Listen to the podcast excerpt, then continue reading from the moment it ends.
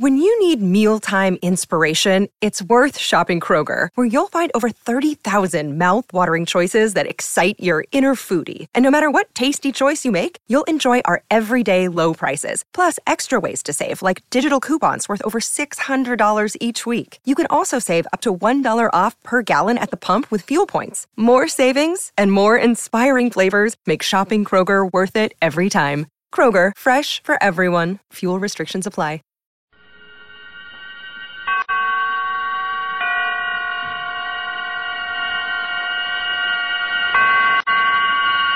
Roma Wines present Suspense.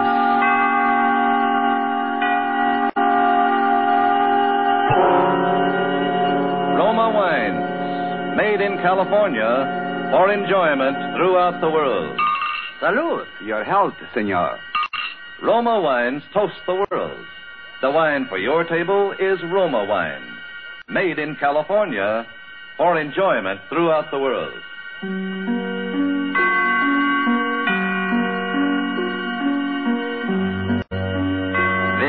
The man in black, here for the Roma Wine Company of Fresno, California, to introduce this weekly half hour of suspense.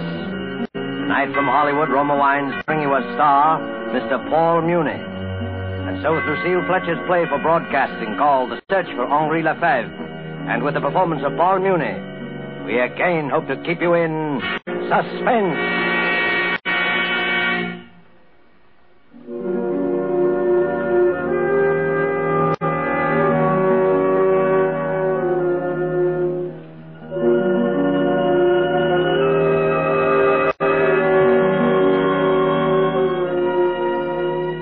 Just set down the last note on paper.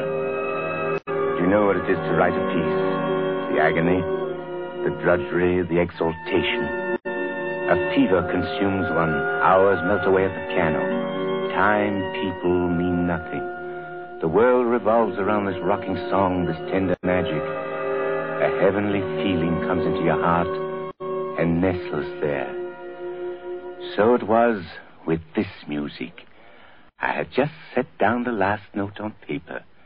I was happy and weary and full of peace. I lay down on the sofa to relax before Suzette brought my supper. There's a radio near the couch. That night I turned it on.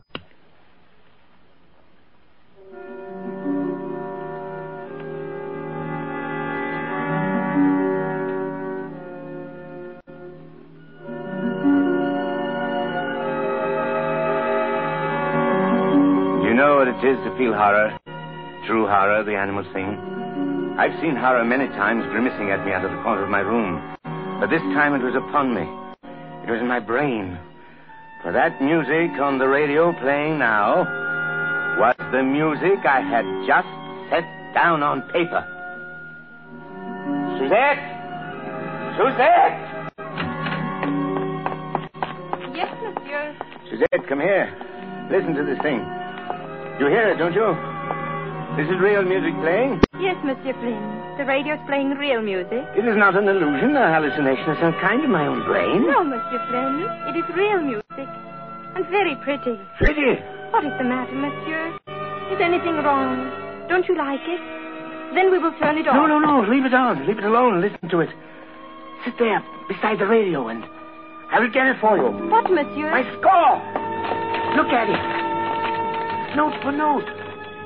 Even as they play, my tonality, the oboe solo. And I thought, it's a joke. A joke, an incredible joke. Oh, Monsieur, I cannot read music. I do not understand. Perhaps someone in this building has heard me play. But no, no. This orchestration is the same, and the orchestration is a secret, quiet thing that one does alone. Perhaps they have stolen the score. Someone has copied it. But I only finished it this afternoon. It has been here in the drawer and on the piano. Unless. Unless someone else. There is someone else, someone like me, with my brain, my soul, a kind of double, a. It is over now, Monsieur. Do you want me to turn it off? No, no, no. See what they announce. So concludes another See what they dare to say. series. You've been listening to the Elegy for Orchestra, Opus 42, by Henri Lefebvre. Henri Lefebvre! Henri Lefebvre! Calm yourself, monsieur. Henri Lefebvre! Why, I never heard of the man. He's an impostor. And they're liars. Get me the broadcasting station at once. Slipped out of the room. And I sat there staring at the freshly written pages. My brain was reeling. It was. It was my music, every little note, every turn of phrase. Before me, the silent radio faced me like a mocking, sardonic sphinx. Adolphus, my good fellow, what's happened? Monsieur Picard. I thought it best to bring him, monsieur. Your Did- good friend. Did you call the broadcasting station? Yes, monsieur. And what did they say? They said, monsieur. Oh, monsieur Picard, I'm afraid. They I- said, Adolphus, that it was a piece by Henri Lefebvre. An old piece, written nearly 15 years ago. What? Adolphus, dear boy, now try to be calm. Tell me, you composers are so temperamental. Uh, sit down and try to analyze this thing from, from a mental viewpoint. Fifteen years ago? I but I finished it today. The brain is such a queer thing, Adolphus. And a musician's brain, that is still a puzzle to us scientists. Ten years ago, perhaps even fifteen years ago, you heard this piece somewhere. Perhaps your conscious brain scarcely noted it. You were thinking your own thoughts, but your subconscious reached out and grasped it for yourself. And now, fifteen years later. What are you trying to say, Monsieur Picard? That this piece is not mine? That I stole it from this impostor? No, no, no, I assure you, my dear Adolphus, you've always been utterly original. I wrote that piece myself, do you hear? I tore it out bit by bit from my own creative imagination. If I had remembered it, even my own subconscious, would it have come so hard? It would have flowed out like a dream. But I had to struggle with these erasures and these cuts, this coda. Hmm. And you say it was exactly this way on the radio. Exactly as though they had copied out the parts in the twinkling of an eye, and an orchestra was reading my score. It's very strange. The still- man either stole my piece somehow, or else there was some terrible coincidence. Some simultaneous crooked streak of identical inspiration that leaped across the world. The- Who is this Henri Lefebvre? I should like to know him, to confront him face to face. Henri Lefebvre. You've never heard of him, Adolphus? No. Uh, he was a rather famous composer in my youth, a writer of symphonies and operas. And what has happened to him? Is he still alive? It is an interesting question, Adolphus. I, I must confront him, do you hear, Monsieur Picard? I'm convinced that there's something unreal about all this. Fate has played me some trick. There is some horrible linkage between this man and myself. Some string vibrating in his brain which has caused a like vibration in my own. I must find him. I must somehow break the spell.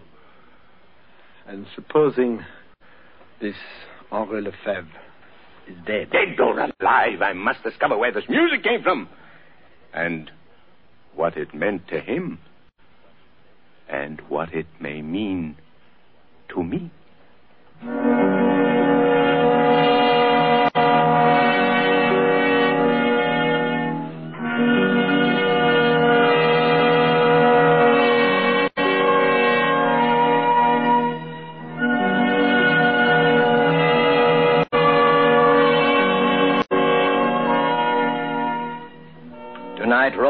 Wines are bringing you as star Mr. Paul Muni, whom you've heard in the prologue to The Search for Henri Lefebvre. Tonight's study in suspense.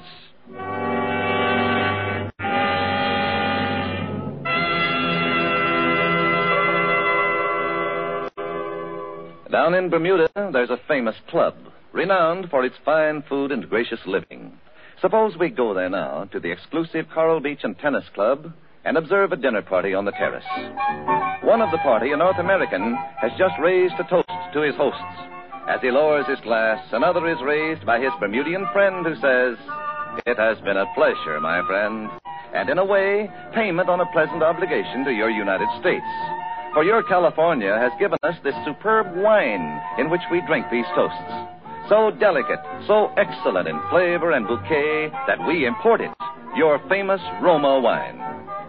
Yes, that is true. For in Roma wines, you will find the uniform qualities which make a wine truly magnificent. A delicacy so delightful, many foreign lands know Roma wines as an expensive special occasion treat. But for millions of Americans, Roma wines have long been a daily pleasure for greater enjoyment of meals, for delighting their guests. A pleasure which costs you only pennies a glass. For you do not pay high import duties nor expensive shipping charges to enjoy this delicacy, which brings you a combination of old world winemaking skill plus Roma's modern testing and quality controls. No wonder then that Roma wines are America's largest selling wines. Ask for R-O-M-A, Roma wines, made in California for enjoyment throughout the world. And now it is with pleasure that we bring back to our soundstage our star, Paul Muni, in the search for Henri Lefebvre. A tale well calculated to keep you in suspense.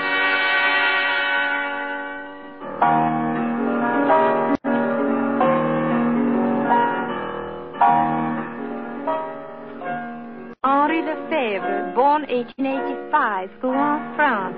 Educated at the École Normale, fellowship student in composition, the Paris Conservatoire. Won Prix de Rome 1908 with piece entitled uh, Etude Contrapuntale. Studied under Saint-Saëns for two years. Made first great success with performance of opera Ectate, which was presented at the Paris Opera in the...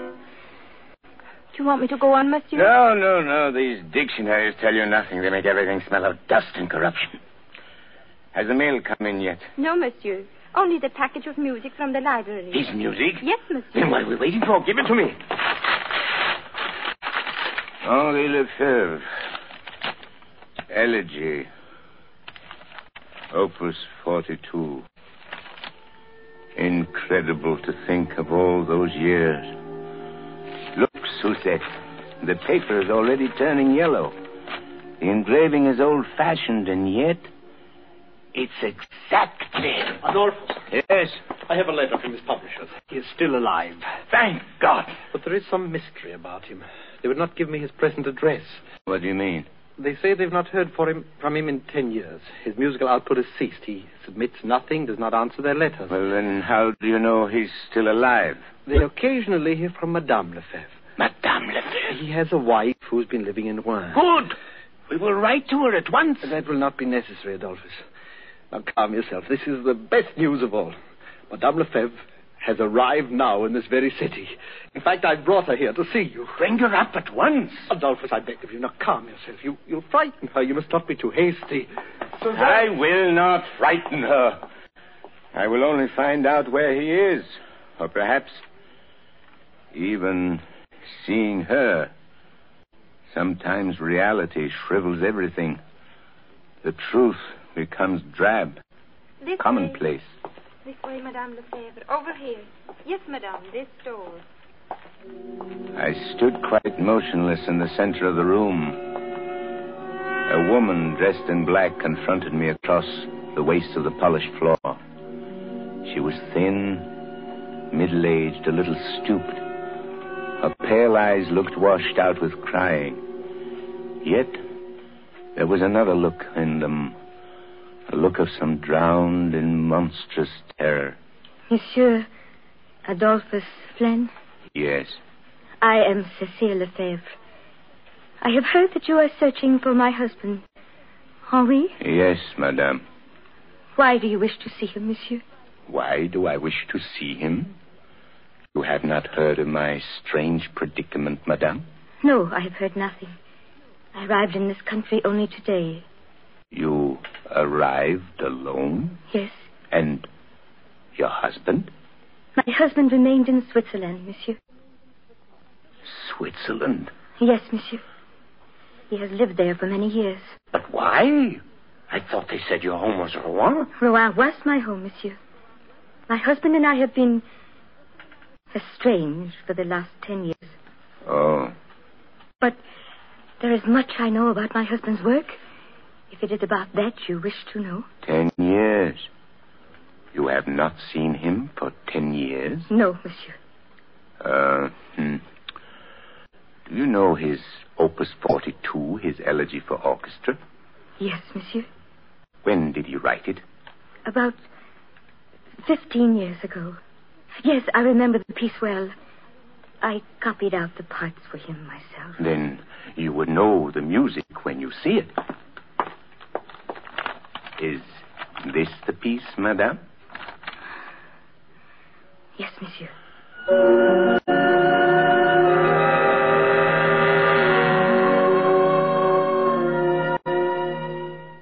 I wrote this music, madame, a month ago, out of my own head. Impossible, monsieur. Impossible, but I tell you it is so. How could it be? This is my husband's piece. I remember the night he wrote it. Hot midsummer night. The windows were open.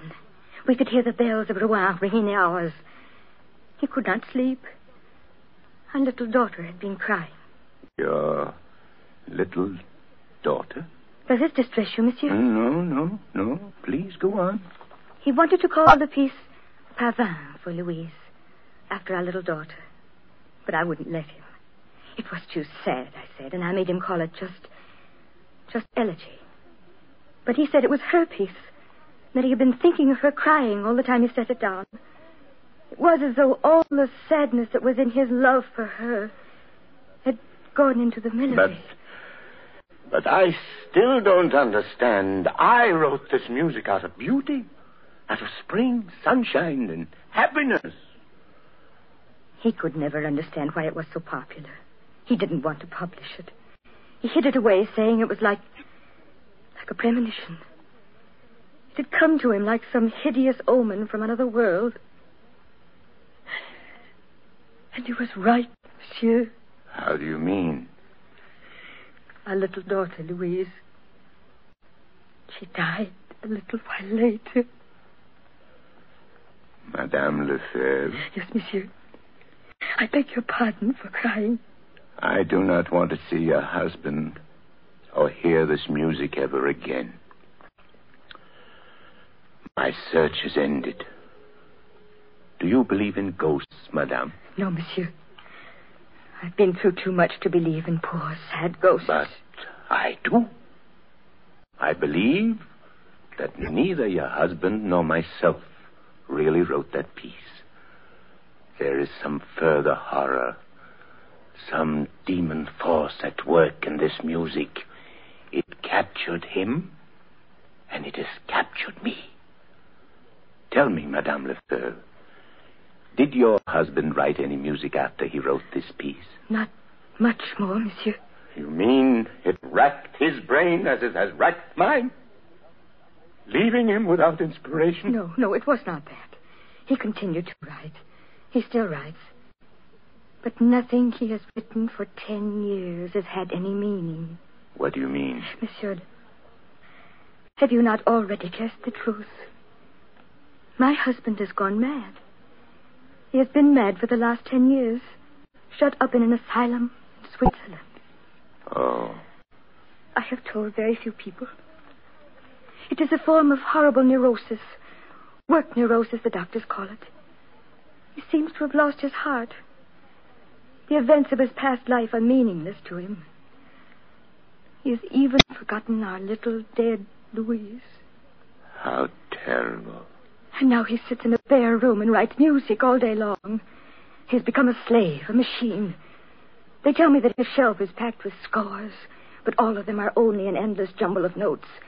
Notes such as a child might scrawl across the paper. And it was the music? The ghost music that did this? Who knows, monsieur? Yes. There were seeds of madness in this thing, even from the beginning.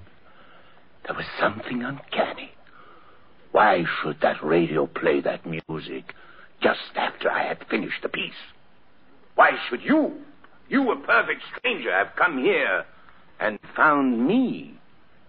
Perhaps, perhaps I too am destined to go mad. Monsieur, believe me, people do not go mad so easily. To be destroyed as my husband was destroyed, one must have deep sadness and love.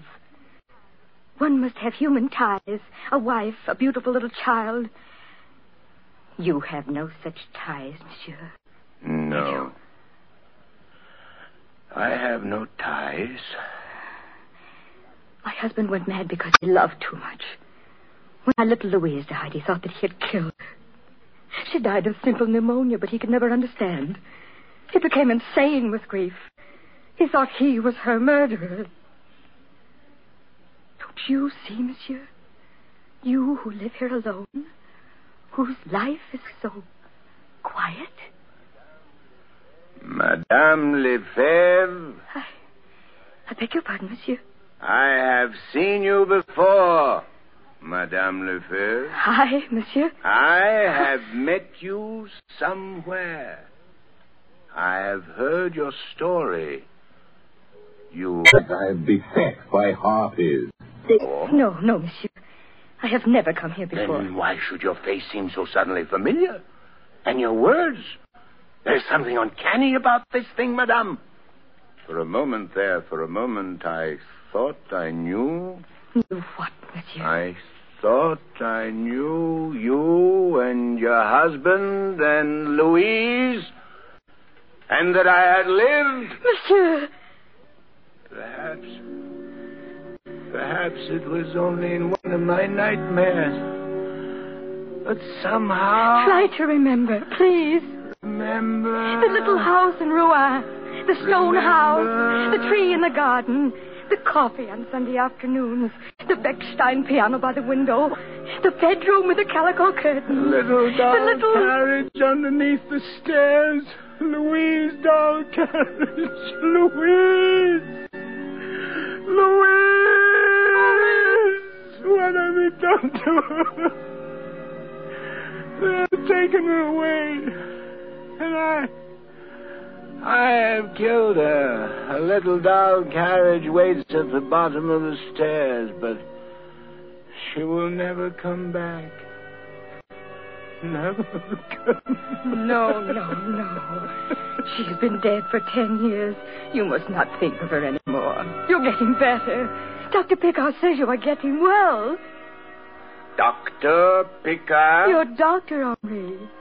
What are you talking about? I? I have no doctor. Don't you see, my darling? Your long search is over. I?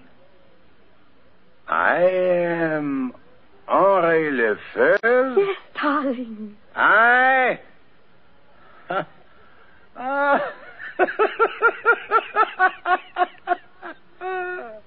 I am shriveled old man.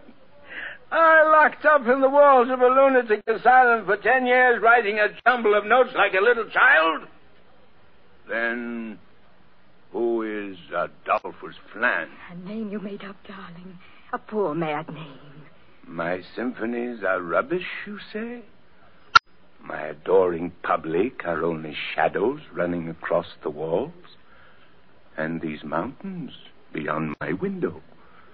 These mountains? you are lying to me! Henri. I tell you, my name is Adolphus Flint. Look, Henri. This room. These bare white walls. These bars across the window. This door one cannot open from the inside. For ten years, Henri. For ten years I have waited for a glimmer to come. For some little memory like that music. For ten years I have prayed for you every day. For ten years. While I sat here. I do not believe it! Dr. Picard! Henri, my dear fellow. You call me Henri too? I cannot tell you how happy I am, Madame Lefebvre. The experiment has worked beyond our fondest hopes. I've been listening to every word, and you've handled it exactly right. Monsieur right. Picard. Am I Henri Lefebvre? Yes. I have been mad for ten years. You have deceived me for ten years. I am not Adolphus Flame. Oh, Henri, if you could have known how my heart beat when Dr. Picard first telephoned. And now, Naturally. My poor fellow. it must be a terrible shock. After ten years, one cannot be cured overnight. Rest, much rest, will be necessary, and many little talks. But you will see, in a few months, we may hope for something quite remarkable, Monsieur and Madame Lefebvre.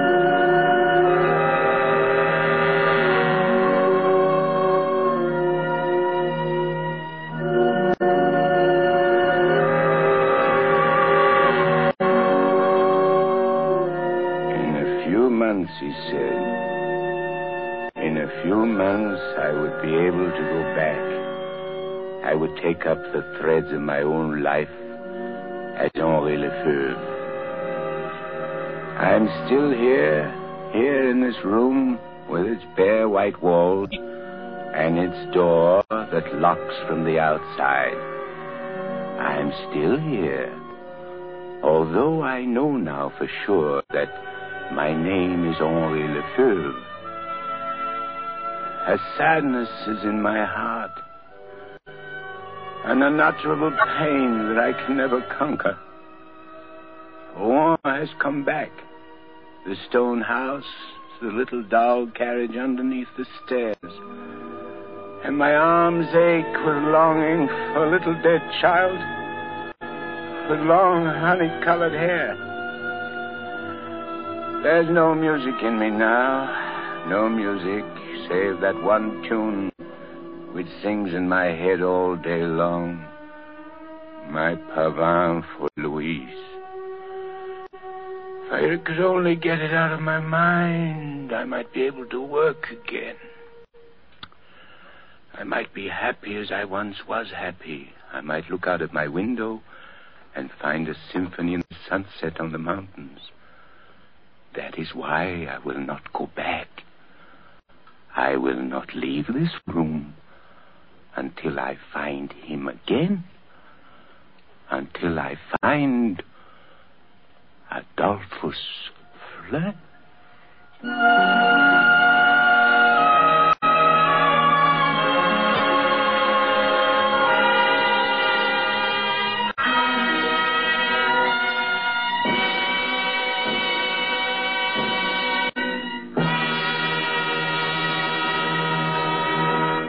And so closes the search for Henri Lefebvre by Lucille Fletcher, starring Paul Muni. Tonight's tale of Suspense. Suspense is produced and directed by William Spier. Roma wine makes every meal taste better. That's the proven experience of those who have discovered the flavor complementing magic of these superbly delightful yet inexpensive wines. For a new mealtime thrill, try serving food with Roma wines. Whether it be fish, meat, or poultry, then simply place the bottle well chilled on the table with the meal. Serve it in any kind of glass. Once you taste the addition these delightful wines bring to the zest and savoriness of even the simplest dishes, you'll wonder why you've ever done without Roma wines. Remember, it costs you only pennies a glass to add the marvelous flavor complementing magic of Roma wines to your daily meals. Ask for R O M A, Roma wines. America's largest selling wines, made in California for enjoyment throughout the world. This is Paul Muni. It's been a great pleasure to appear in this distinguished radio play theater, which is devoted to the art of suspense. I should like to pass along to you the information that I just gleaned from Mr. Spier. The next week, at the same time, my friend Mr. Herbert Marshall will be your star in that very extraordinary novel of vengeance and retribution called The Beast Must Die. And one more word. You've been hearing a great deal about the Fifth War Loan Drive. It may sound to you as though we on the radio are being a little overly insistent about it. Well, we are being insistent. You must listen. You must respond. Buy an extra war bond tomorrow. Next Thursday, same time, you will hear Herbert Marshall as star of Suspense. Presented by Roma Wines, R O M A. Made in California for enjoyment throughout the world. This is CBS, the Columbia Broadcasting System.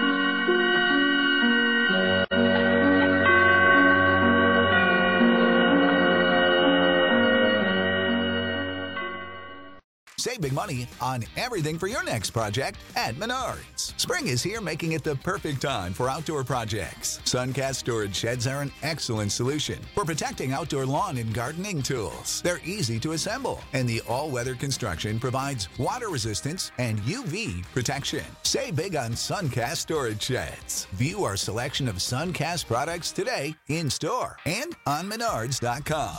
Save